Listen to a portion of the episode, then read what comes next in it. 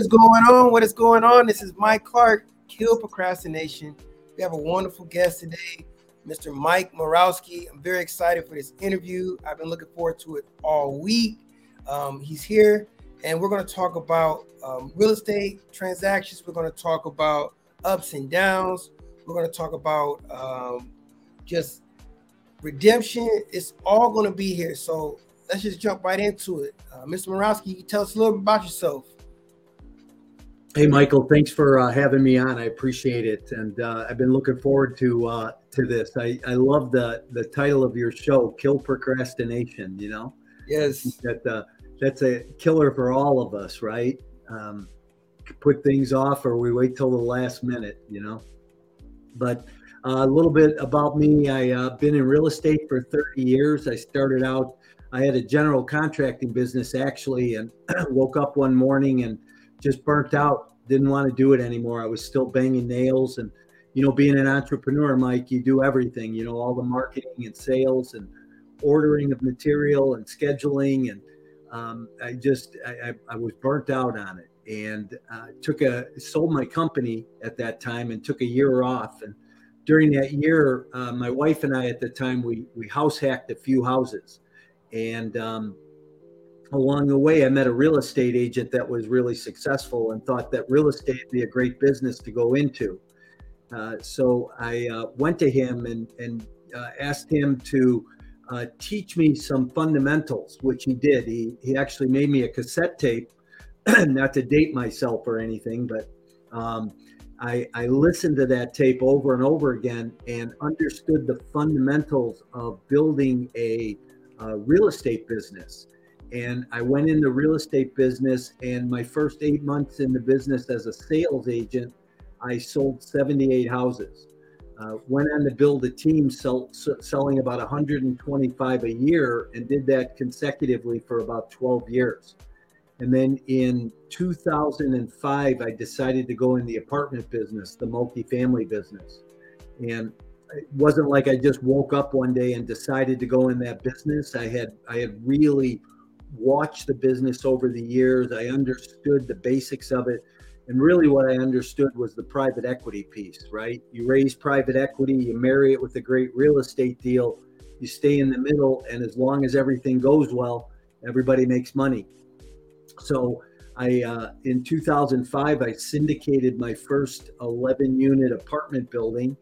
And um, from there, I, I went on and I bought 4,000 apartments. I I raised uh, $18 million to do that and built a property management company managing about 7,500 units. I did that in 30 months. And um, uh, that, uh, um, that business, uh, as we got into 2008 and the worst economic crisis uh, that the country's ever seen started to falter because we grew so fast and didn't uh, balance. Uh, uh, you know, we had we were very unstable as a company. Too many assets we took on, too many new employees. You know, so so when I say I made a couple of business mistakes along the way, that was one of the first ones I made. Wow. Can, can we unpack a little bit of that? If we go back to the um, the 11 units, your, I guess your first syndication, correct? Yeah. Can, can you tell me what got you into syndication? Because I know that's a you have to have an expertise with it. And I heard you say sales, and I, I don't know if those, that goes hand in hand with syndications or not. Yeah, it doesn't go hand in hand. I was I was a residential real estate agent and knew nothing about the apartment business. I understood basic concept and basic principles about syndication and I you know, I just took the leap, you know, and I think a lot of times, you know, go back to the title of your show, procrastination. I think a lot of times people um, over educate themselves and think they need more education without taking action. I just decided to take action. I went out, I found myself a 11 unit apartment building. Uh, thought it was a great deal because the seller told me that I could move tenants out, rehab units, put new tenants in, raise the rents, do some exterior maintenance, make the building look better uh, give it a better curb appeal and a better interior feel, and I'd get a better clientele and a better tenant in there, and none of that happened. Oh. Was, um, I um, I didn't do my research right. So again, when we look at, at challenges and things we do along the way, I didn't know enough about the business. But here's what I learned, and and let me tell you how we did that first deal. So I, I didn't know. I, I put the building under contract and said, okay, now I have to go raise money. How am I going to raise money?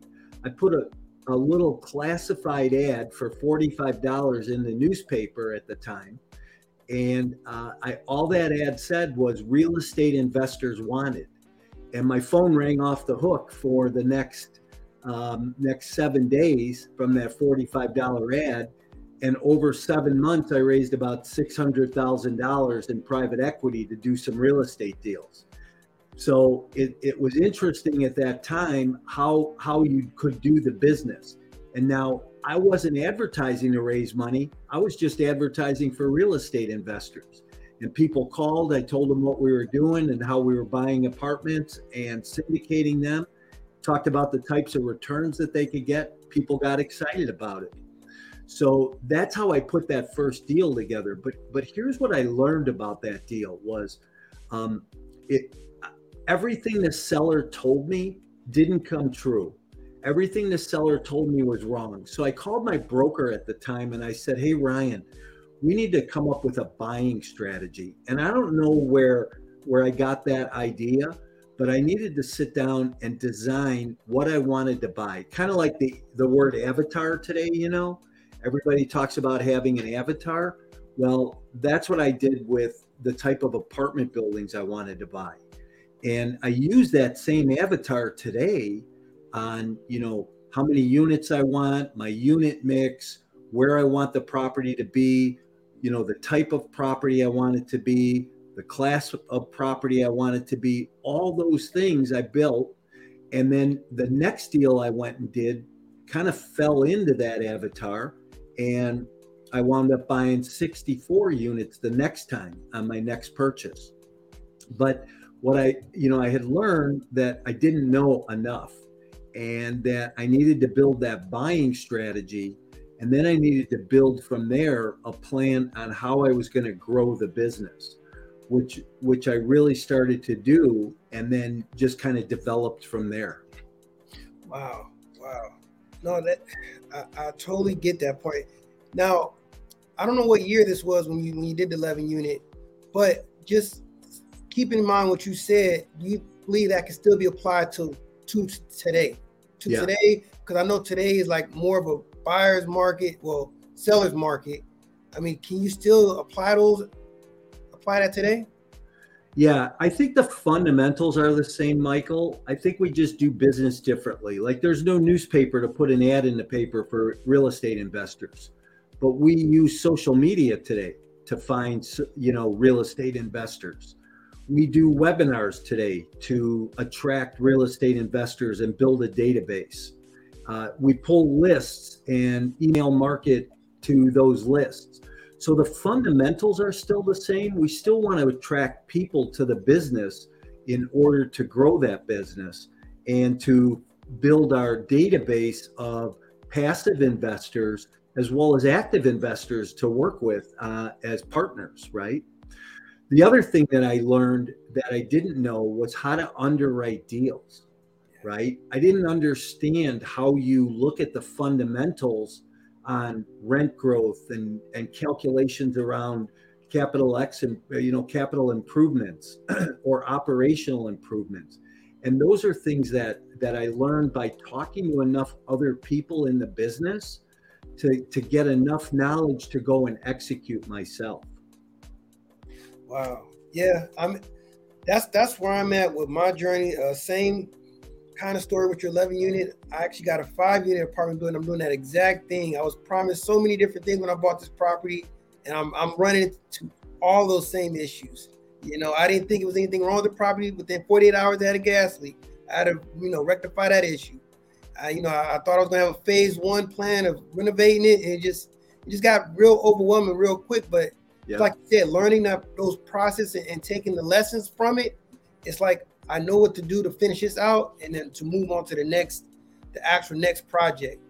That's Right. what I'm trying to do as well, as well as syndications. So, talking about your first deal, um, with that being said, there was there was a piece in there that I guess in today's economy where, where people want to get into real estate so bad and so fast that they not overanalyze this, the situation that they don't get going, but they just want to do it so fastly they might skip something. And I know one big thing you you harp on, you preach on is ethics. Could you could you break that down and what that means to you? Yeah, you know, I mean, it's a simple saying, right? Um, ethics is doing the right thing when nobody's watching. You know, it's it's making sure that you are um, being true. You know, living a life of integrity and being true to not just yourself but to everybody around you. You know, ethics boils down to being honest and um, making sure that you are you know, I always say that when you put a deal together, make sure it's win win. Don't walk away from a deal feeling like you got the upper hand or that you lost. It has to be uh, a, a, deal where both parties feel happy about the transaction. And, and I think that comes down to an ethical basis, right? I don't want to take anybody for granted, and I don't want to do anything that is going to hamper somebody else's future. Understand. So, Mike, so you went from the 11 unit all up to 4,000 units. You have all these employees, and then you know there was a transition period in your life. Can you go into that and, and talk briefly about that? Yeah, sure. So, so over 30 months, I scaled the business pretty big. We we scaled a company that was about a hundred million dollars in in value. That between the apartments we owned and the property management company we had, the revenue that we generated as a result of that uh, grew very fast. And I always tell people, I say, don't grow too fast. This is a marathon; it's not a sprint. And if I had it to do all over again, I would have stepped back and stabilized those properties before I went and bought the next one.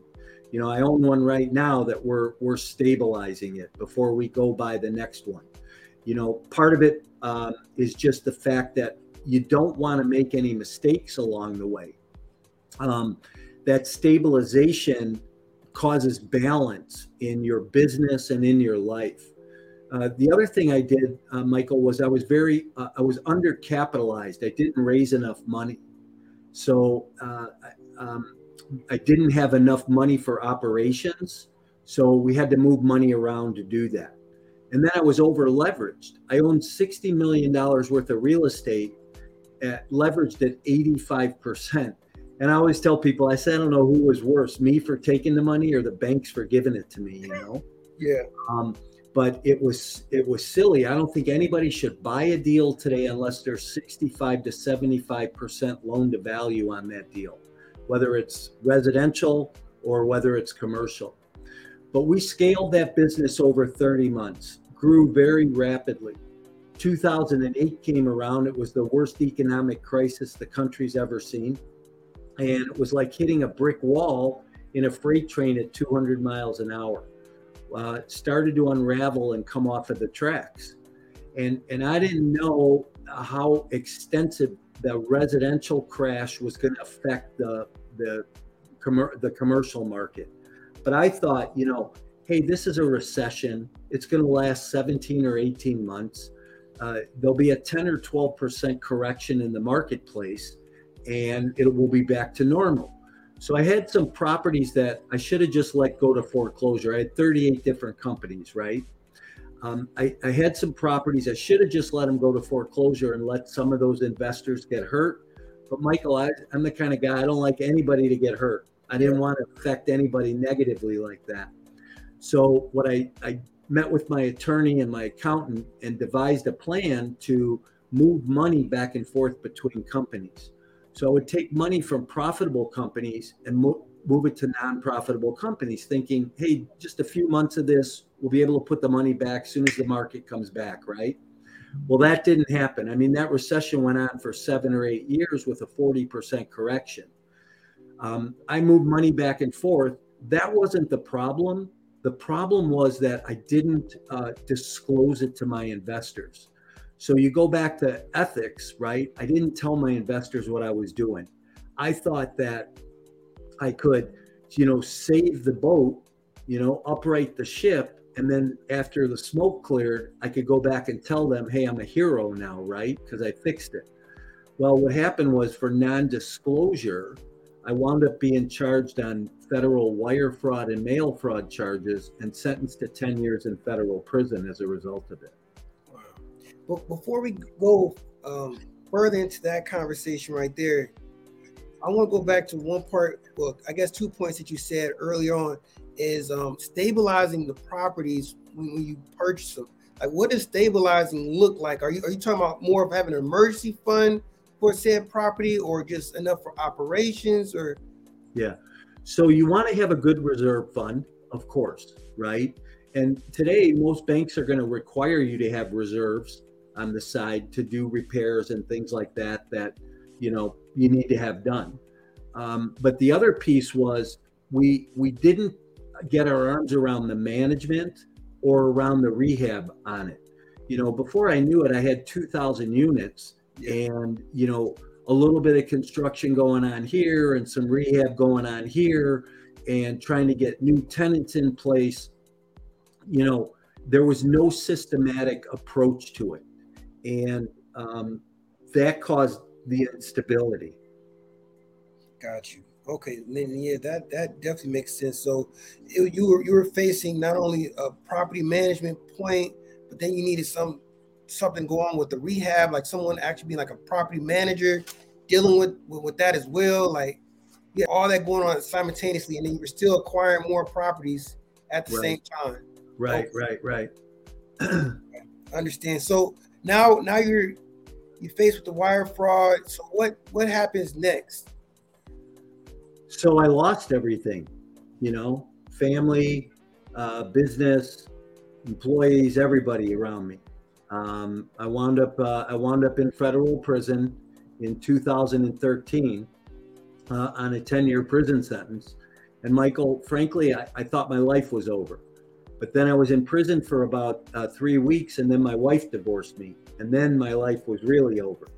Um, I honestly walked around every day wondering how I'd get through today, much less 10 years of that. And so, um, you know, Michael, I think we all have defining moments in our life where something happens and we realize, you know, the switch gets flipped and, and something changes. And and here's what I always tell people. I say I never flew private. I didn't have a big boat. I didn't have a fancy house or a big car. Um, I was the neighborhood baseball coach. I was home every night for dinner. My wife and I had a great marriage. We were best friends. And I got ripped from that to live in a 12 by 12 room with three men I didn't know or like, and wondering, you know, what the hell happened. Um, I'm in prison about six weeks, and I walk into the gym one day and um, this guy walks up to me and i had gone from running marathons to being 35 pounds overweight and hating myself. And he walks up to me and he goes hey don't let these people beat you. All they want to do is take from you everything you've ever known. They can take your business your money your real estate. They can destroy your family but what they can't take is who you are and what you're made of. You can get this 10 years back. You can redesign your life and I don't know, something clicked for me that day. And I, um, he said, come to the gym every day, start working out. And I did. I started going to the gym. I started losing weight. I started to feel better. I wound up going to college. Um, I got a bachelor's degree in theology. I wrote two books while I was gone. One is Exit Plan. You can see it behind me there. Your complete guide to multifamily investing and why you need an exit plan. I'd love to give your listeners a copy of that uh, at the end of the show. Um, yes, thank you. I um, I was on an outreach program. I went into the community, told my story 40 times to small business owners and and local college students. I wrote an ethics course. Uh, I taught real estate investing, property management, and ethics in prison for six years. And then I uh, met a professor from the University of Minnesota, and he and I co authored a paper together that we had published in the Business Journal of Ethics last year. And it gets taught at the collegiate level today for forensic accounting and sales and marketing classes. Michael, today I'm home. I'm in the coaching and training business. I work with multifamily and real estate investors, helping them get into business, scale their business, and live a balanced quality lifestyle. Um, recently, have been approved by the SEC to go back and sponsor deals. Uh, just help two of my coaching clients uh, buy a 40 unit apartment uh, complex that we're actively raising private capital on. So it's like everything is circled back around. Okay. So so Mike, that's that's um I hear what you're saying. So during that process when you were in prison, it sounded like your mindset shifted because like you said, you those first three weeks they were tough. You know, you faced adversity, your wife left, and then you know, just that one just that one conversation from that that random I don't know if it was random or not, or you knew knew that person but just that sparking some sort of fire in you. Like I, I, try to tell people every day because I don't know if you see it or not. There's people who will sit on a couch and say, "Well, I can't do this," or they'll give them they'll give themselves every reason why they can't succeed instead of just getting up. I mean, did you ever did you understand that part while you were dealing with that? Yeah, you know, um, there's choices. We all have choices that we can make every day. There's a saying in prison that's actually um, it says you can either do the time or let the time do you. And I think I made a decision to do the time myself. I started to do things that would uh, better me as a person and allow me to benefit other people as a direct result of, of those improvements. So that's why I'm I, I coach and train today. That's why I work with people and tell my story as much as I possibly can. You know, I want people to understand that your past doesn't need to define you. We all have choices. And I had a choice in prison, right? I could have ate all day and slept all day, watched TV, or I could have, you know, improved myself and helped other guys. You know, I think one of the biggest impacts, Michael, was I remember a guy going home one. Uh, he went home a couple years before I did. Um, he's a high-ranking gang member, and um, had done a lot of time in prison. And he said to me the night before he went home, we were sitting um, having dinner together, and he looked at me and he said, "Man, if I would have known I could have made this much money selling real estate, I would have never sold drugs." And you know, that's when I really realized that I could have an impact in people through what I teach and how I coach and just by sharing my my story. Definitely. The, the exposure, just being exposed to something that you've never been exposed to, definitely opens that the floodgates. So um I want to go right into your redemption story, like just your redemption of, of like you said, now you're now you're out of prison. I mean, what did that look like? I mean, from just having to start over. Yeah. What did that look like? I was just I, I, was just meeting with an investor, and um, you know we had that we were having this conversation. I said, "Look, man, when I went to prison, it was on iPhone two. I came home, it was 12, right? So that just shows you how much time went by. But there was a guy, he left prison one day and he handed me his number and he said, Call me when you get out. And I looked at it, I go, What's this? He goes, Oh, that's my Instagram address. I go, What's Instagram? He goes, Oh, you'll figure it out when you get home, you know? Um, but you come home and, you know, the choices and decisions you have to make are, are so much different. You know in prison you walk around every day and you see the same 500 600 men you know? Uh, you do the same thing every day. You're in this closed confined place um, and you come home and you know here's one of the best examples i can give people when you're in prison and you go to the store to buy shampoo there's two choices there's the the choice for the white guys and the choice for the black guys it's really simple you know um, but when you come home and you go to walmart and you look at the shampoo at Walmart, there's 45 choices. How do you make a decision? you know? So um, today I actually run a prison ministry um, through church through the church I go to, where where we actually help guys when they come home get on their feet and you know help them through that transition period. Because it took me a good six months to be able to go to the store by myself, um, to be able to be in a crowded place, uh, to be around other people that you weren't familiar with always thinking, you know, uh, somebody's watching you or, you know, and what helped was was being able to tell my story more. Yeah, I was just going to ask you that, like that transition period of reintegrating yourself back into society. Um, yeah. I mean, I was in the military for a little bit, and I was deployed to Afghanistan, and that was one of the things I faced with the same thing, like coming back and being around people, and I just, you know, I didn't want to be around people for a long time. and It was very confusing for a lot of people around me. So I know that, you know, that first six months, year was something different. Yeah. Hey, thanks for your service, by the way. Oh, thank you. Thank you. Yeah. So, um, what's the future for you? What does what does it look for Mike Morawski moving forward the next five, ten years from now? Yeah. So, um, you know, I want to impact as many people as I possibly can. I want to add value to their life. You know, whether I you know, speak publicly or I'm on a podcast like this and could share my story where people can benefit from it. Um, I want to help people understand to not let their past define them. You know, I was in a physical prison, but I think there's a lot of people that are in mental prisons. You know, they're they're trapped by addiction, abuse, yeah. his, you know, their past history, and they don't allow themselves to move forward. Maybe because of fear or something that's happened and I, I want to help make an impact where people don't have to deal with that.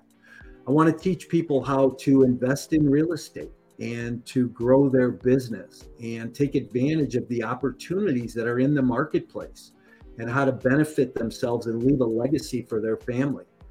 And um, I want to continue to uh, buy apartments and be back in that game and provide you know one of one of my missions in the apartment business has always been to provide safe and secure housing. And here's why i say that you know i think that there's a lot of single parents out there. We all always talk about single moms you know and i think single moms are, are the hardest working people in the world to be honest with you. I have a lot of respect for them. But uh, i think that you know even single dads right? And when they have a kid that comes home from school and they're still at work, they want to know that when that door closes behind their kid, that their kid's getting into their place of residence safely, that they don't have a gangbanger chasing them or somebody trying to sell them drugs or guns and you know trying to get them in a gang. Um, that that safe and secure housing, and that's the environment I try to build into the apartments that we own and the facilities that we manage. Wow. So, Mike, I have two other questions for you because what you said really resonates with me. Um, so, if you could start over, or just you know, someone's brand new get into the game, um, what would you tell them on how to get going, how to get started? Um, you know, you break that down for me? Yeah, I think one of the things I would do is, you know, if I had to do it all over again, I would have got a coach sooner. I'd have got somebody to mentor me, um, as somebody even just to meet with them a couple of times a month to understand the dynamics and the principles behind it. Um, learn how to underwrite uh, early and understand how to buy, build a buying criteria. So this way, now when you look at a deal and you look at a market, you know that you're moving in the right direction. So those are those are some of the early stage things I think people need to understand. And the big thing, Michael, is stop procrastinating, take action. You know, you have to execute. It's about the execution. It's not about the education, it's the execution piece. Yes, those phenomenal. I wrote those down. I'm not gonna lie, Mike. I wrote those down. So I hope everybody else is writing that information down. And then so I just want to ask you something. um, you know, this is off topic. What what books are you reading right now? What books um, do you suggest for real estate? Like that's one big thing right now. Yeah, so I'm writing two. I'm reading two books right now, and I'm the kind of guy I like to read a couple, three different books at a time. but I'm reading a book called um, uh, How to Pitch Anything um, by Orrin Keefe, I think his name is, and Orville Keefe or something like that. And um, you know, it just talks about how to how you sell your product. You know, how you work with people. And um, the other the other book I'm reading is Traction by uh, Gino Wickman. And um, that's about how to build a business, right? It's not about um, uh, real estate specifically. But if you're looking for a specific real estate book, here's here's one of the best books I think ever written on real estate investing. And it's a book called The Millionaire Real Estate Investor. It's written by Gary Keller. Uh, Gary Keller owns, uh, was a founder of uh, Keller Williams Real Estate. And um, that book has timeless principles in it.